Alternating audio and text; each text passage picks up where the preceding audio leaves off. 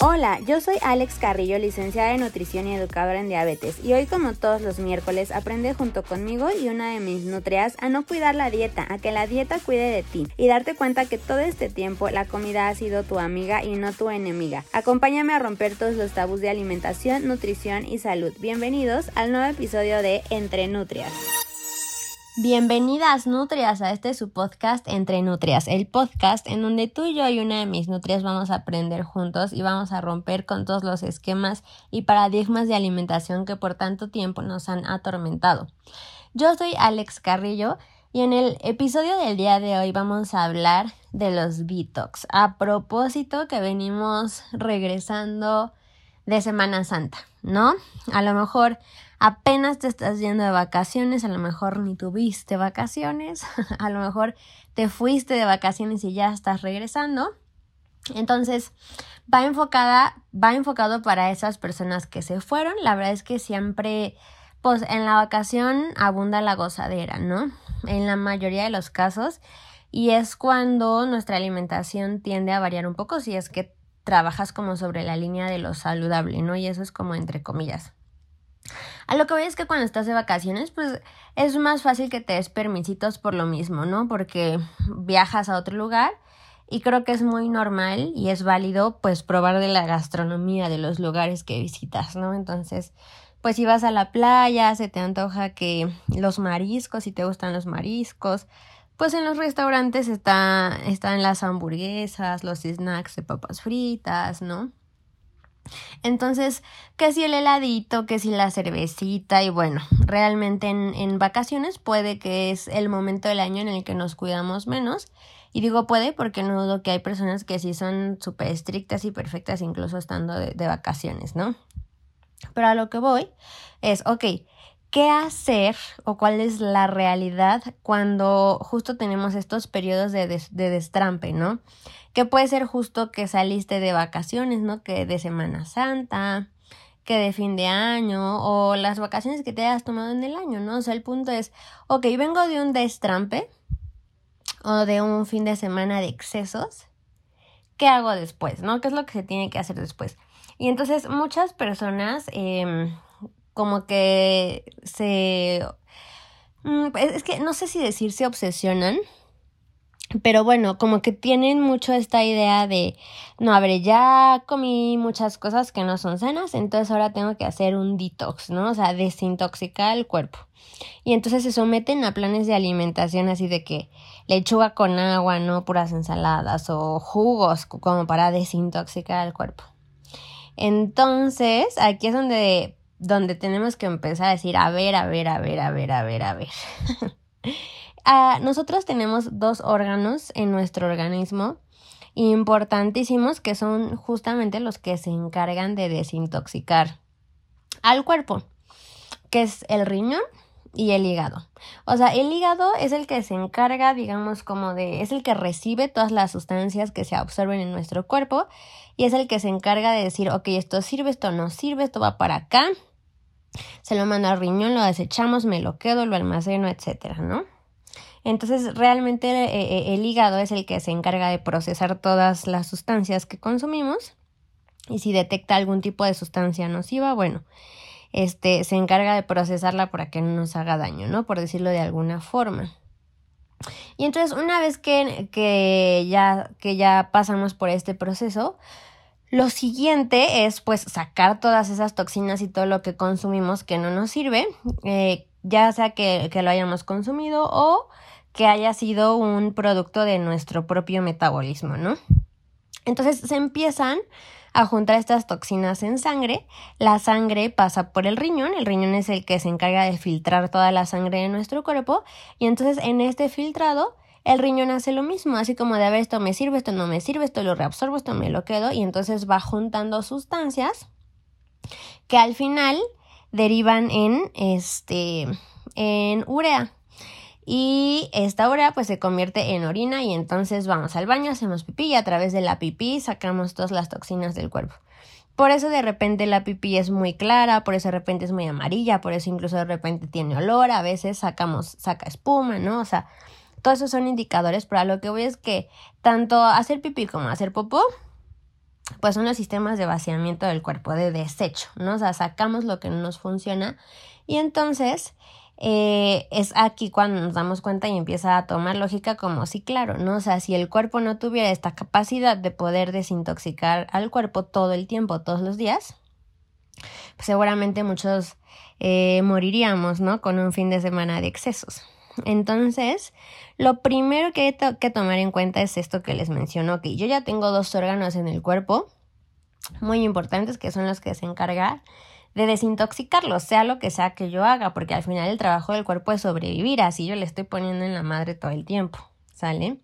Entonces, desde este lugar, como que estos famosos detox o dietas detox, pues no son más que tener una alimentación lo más natural posible y es totalmente válido.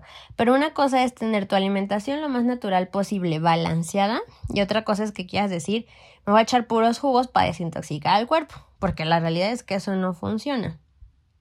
Ahora, ¿qué es lo que sí funciona, no? O sea, como les mencionaba, estas dietas detox donde haces tu alimentación como lo más natural posible, lo más, últimamente se escucha este término de lo más limpia posible, que a, que a personas les causa conflicto, porque o sea, como, que limpia, ¿no? O sea, pues que las enjuago para que no tengan tierra mis verduras o como una alimentación limpia.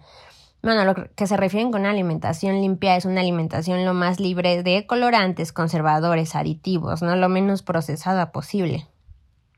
Y entonces, ¿Qué es lo que sucede? Y a mí creo, ya lo he dicho en otros podcasts, pero me encanta explicarles cómo funciona el cuerpo porque desde ahí podemos aplicar nuestra lógica para, para tomar decisiones y, y que no nos vean la cara, ¿no? De repente. Pero entonces, a ver, si yo le meto al cuerpo alimentos naturales, alimentos lo menos procesados posibles, pues entonces el cuerpo realmente no va a tener chamba para limpiar nada, ¿sabes? Porque no le estás metiendo un colorante o no le estás metiendo, no estás consumiendo alimentos que produzcan toxinas o que produzcan asuados o desechos, o sea, prácticamente todo lo que coma, todo lo que come se aprovecha. Entonces, le facilitas por muchísimo la chamba a tu a tu riñón y a tu hígado y entonces digamos que no hay que desintoxicar y entonces este proceso de limpieza que llevan tus órganos se lleva a cabo de manera mucho más eficiente. ¿Sale? Entonces hay que tener eso súper, súper claro. Y este mecanismo se lleva a cabo, o sea, los, los mecanismos de desintoxicación del cuerpo se lleva, los lleva a cabo tu organismo. Hagas una dieta puros jugos o hagas una dieta normal, balanceada, con alimentos limpios. Entonces, ese es un primer punto que hay que tener muy en cuenta. El segundo, ¿cuál es el... Mm, mm, el alimento, pero realmente no es un alimento. O sea, ¿cuál es la bebida que desintoxica el cuerpo por excelencia? El agua. Es correctísimo, el agua. Este comercial que tenía Bonafont, que este, que desafortunadamente no nos patrocina. Pero este, o sea, me acuerdo muchísimo, no sé si ustedes se acuerdan, lo hizo muy bien. Eh, este comercial que tenían de para eliminar lo que tu cuerpo no necesita. O sea, es tal cual, es tal cual. O sea, al final la, la orina que nosotros formamos es agua, es líquido. Por eso mientras más agua tomas, más, más, vas al baño, ¿no? Entonces, si tú quieres hacer un detox, te tienes que enfocar básicamente en tomar el agua que necesitas todos los días, que ahí de repente es como donde fallamos.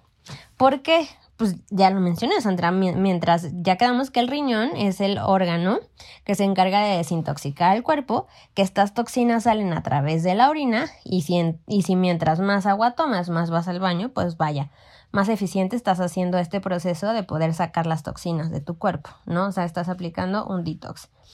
Eh, ahora, esto es importantísimo, importantísimo, porque realmente la prevalencia de enfermedades renales, renales, perdón, o sea, del riñón en nuestra población es muy alta. Y si bien es verdad que pues muchas veces vienen de una diabetes mal cuidada, también es verdad que no tenemos esta cultura de cuidar a nuestro riñón. ¿No? Y muchas veces y por mucho tiempo satanizamos a la pobrecita proteína. No, no, no, te va a hacer daño en el riñón, no comas tanta proteína. Y ahora vivimos con una deficiencia en el consumo de proteína. Pero bueno, eso es otra historia.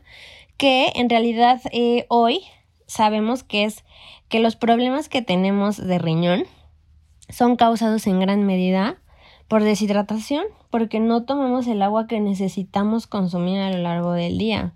Entonces, yo siempre les digo, este, yo siempre les digo en consulta cuando estamos trabajando esta parte de tomar más agua, incluso cuando estamos mm, trabajando ya algún tema renal. Si es que no está muy avanzado, porque ya un tema del riñón muy avanzado, pues tienes que restringir líquidos. Pero si estamos en fases iniciales, o sea, al final es como, a ver, o preventivas, al final es como de, a ver, o sea, tu riñón es un pez tal cual. ¿Qué le pasa a un pez si lo sacas del agua? Se muere. Tu riñón no se va a morir, ¿no? Por un día que no tomes agua, pero a la larga, pues estás afectando este su funcionamiento y a la larga, pues eso puede derivar en este o es un factor de riesgo para presentar insuficiencia renal, ¿no?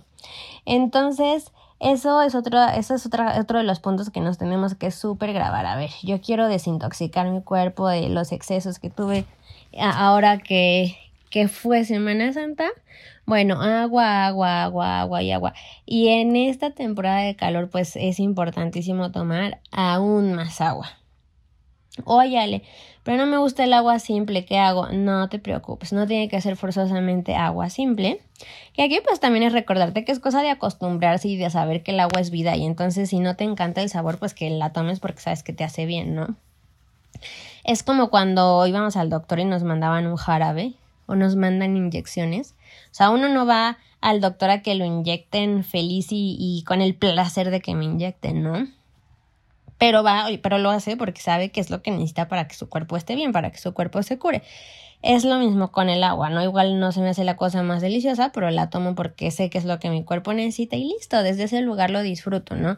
Y acuérdense que todo es cosa de acostumbrarse. Pero ok, de plano no te gusta el agua simple, ¿cuáles son las opciones que tenemos? Bueno, puedes tomar aguas como de Jamaica, de limón sin azúcar, de limón con pepino, limón con pepino y menta, o sea, estas combinaciones que realmente no nos están dando azúcar. O puedes tomar también tés, ¿no? O sea, infusiones, y aquí sí pueden ser frutales, porque al final no es como que, o sea, si le das sabor a tu agua con un té de mango, pues no es como que estés aventando el mango tal cual en el agua y te lo estés tomando, sino solamente es la infusión. Entonces ahí no hay problema que sean este tés frutales. O ya es que con el frío no se me antoja el agua, tampoco pasa nada. Pues entonces calienta tu té, ¿no? Puede ser, pueden ser tés fríos, tés calientes, o sea, opciones hay. Ya saben que aquí no nos gusta dar problemas, nos gusta dar soluciones, ¿no? Entonces, desde ese lugar, eh, puedes probar con estas técnicas para saborizar tu agua y que te asegures de tomar el agua que estás necesitando. Ahora, bebidas azucaradas no cuentan como hidratación, no cuentan como tomar líquido y en las bebidas azucaradas estamos hablando de las que tienen azúcar añadida, es decir, Boing, refresco, Nestí, Fusti, Arizona, etcétera, pero también de las aguas de fruta, porque me encuentro muy seguido en consulta que las personas piensan que tomar agua de sandía y agua de melón y agua de mango es súper sano porque es agua de fruta y al final ya quedamos que la fruta es azúcar. Entonces hacer agua de fruta es hacer agua de azúcar, básicamente. Que ok, sí, tienes toda la razón. Te nutre mucho más que una coca. Eso nadie lo discute porque tiene vitaminas, tiene minerales. Si no la pasas por el colador, hasta fibra te va a dar. Ok pero al final del día estás facilitando mucho más la absorción de esos azúcares. Entonces es mucho mejor que te comas tus azúcares a que te los bebas. Además que una bebida azucarada no te hidrata, sino todo lo contrario, te deshidrata. Entonces por eso mi recomendación es, ok, evita el agua de frutas o si vas a tomar algún agua de fruta que sea sin azúcar y consciente de que ahí en tu agua ya llevas un equivalente carbohidrato, ¿no? De azúcar, de fruta. Y listo, de repente también es un eh, es una decisión personal. A mí me gusta más comer más que meterle azúcar al agua. Hay quien me dice, no, por favor, mi agua de fruta no me la toques porque me encanta y me fascina. Ok, está bien, te echas tu agua de fruta, pero consciente que en alimento sólido tienes que comer un poco menos porque ya estás metiendo calorías, carbohidratos, azúcares en tu bebida, ¿vale? Entonces, hidratación también básica para un proceso de desintoxicación. De ahí otros, eh, otros tips o recomendaciones muy valiosas cuando queremos hacer, y lo digo entre comillas porque ya lo expliqué un detox, pues es bueno regresar y suplementación con probióticos, ya saben que son básicos, que los amamos. Para pues proteger nuestra microbiota intestinal, porque si nos estuvimos destrampando en las vacaciones, júrenlo que nuestra microbiota pues va a regresar un poco resentida, entonces hay que ayudarle. Y si tienes problemas de inflamación, también el consumir el té de jengibre o cúrcuma son fabulosos para el término inflamación abdominal está mal utilizado porque decimos inflamación y nos, nos imaginamos un abdomen abultado. Cuando hablamos de inflamación como a nivel, digamos, médico o profesional en área de la salud, estamos en realidad hablando mm, de un proceso a nivel sistema inmune, glóbulos blancos, pero bueno, así es como lo asociamos como mortales, ¿no? Decimos inflamado y lo asociamos a hinchado. En realidad el término correcto sería distensión, ¿no? Entonces, si, si sufres de distensión abdominal, justamente por los destrampes que tuviste, igual también probióticos básicos, ¿vale? Para ayudarle a tu a tu intestino y el jengibre y la cúrcuma, como les mencionaba, también son buenísimos para estos temas de distensión abdominal después de los destrampes que nos llegamos a dar. Y si se dan cuenta, al final todas estas recomendaciones pues entran dentro, o todos estos tips entran dentro del marco de lo que serían las recomendaciones de un estilo de vida saludable. Entonces, al final, ¿cuál es la realidad? ¿Necesito hacer un detox después de que me fui a vacaciones? No. o sea, porque si tú tienes un estilo de vida saludable, vete a vacaciones, disfruta, destrámpate y regresando solamente retomas tus hábitos saludables y ese es tu detox sin que estés pensando en, ay no, y es que le metí mucho, y es que engordé, y es que ahora voy a hacer esto súper extremista porque me pasé. No, porque al final justo de nada te sirve así como ah, me voy de vacaciones, hago mi detox dos semanas y después de las dos semanas empiezo a comer nefasto otra vez. O sea, ¿cuál es la lógica de eso? La realidad es que cuando nosotros vivimos eh, dentro del margen de lo saludable, me voy, me destrampé, a lo mejor sí quizás subí hasta uno o dos kilos, pero en cuanto regreso y retomo mis hábitos saludables, o sea, la realidad es que esos dos, tres kilitos que subí y todo lo, y todo el destrampe de las vacaciones se va, sin que yo esté eh, estresada y pensando como, ay, es que subí, ay, es que hice esto, y es que, ay, qué bueno, a ver, lo disfrutaste, sí, perfecto, qué padre, ya. Eh, déjalo y entonces retoma tus hábitos y solita, sin que hagas reitero detox y sin que estés estresada, porque si subiste, si comiste mal, pues no pasa nada. Solito se va y entonces pasan, empiezan a pasar las semanas y ya en caso de que te sientas un poquillo mal por el tema del exceso, pues te empiezas a sentir bien sin hacer absolutamente nada y sin decir me voy a poner una dieta, solo retoma, reitero tus hábitos saludables y tener muy en cuenta que, a ver, ¿qué necesito para ayudarle a mi cuerpo a entrar otra vez en balance? Pues consumir lo más natural posible, en balance, o sea, no necesitas restringir alimentos, tomar agua, tomar mucha agua, los probióticos, por supuesto, y eh, jengibre, jengibre y cúrcuma también son tus mejores amigos después, después de eso. Entonces, igual que siempre, yo espero que estos tips les ayuden a llevar una vida más sana, los ayuden a mantenerse seguros y no caer en conductas extremistas que muchas veces lejos de ayudar nos perjudican y les ayuden a darse cuenta que no todo es tan malo y tan restrictivo y tan fatal como a veces no nos lo pintan y es lo que evita que yo quiera llevar una vida saludable.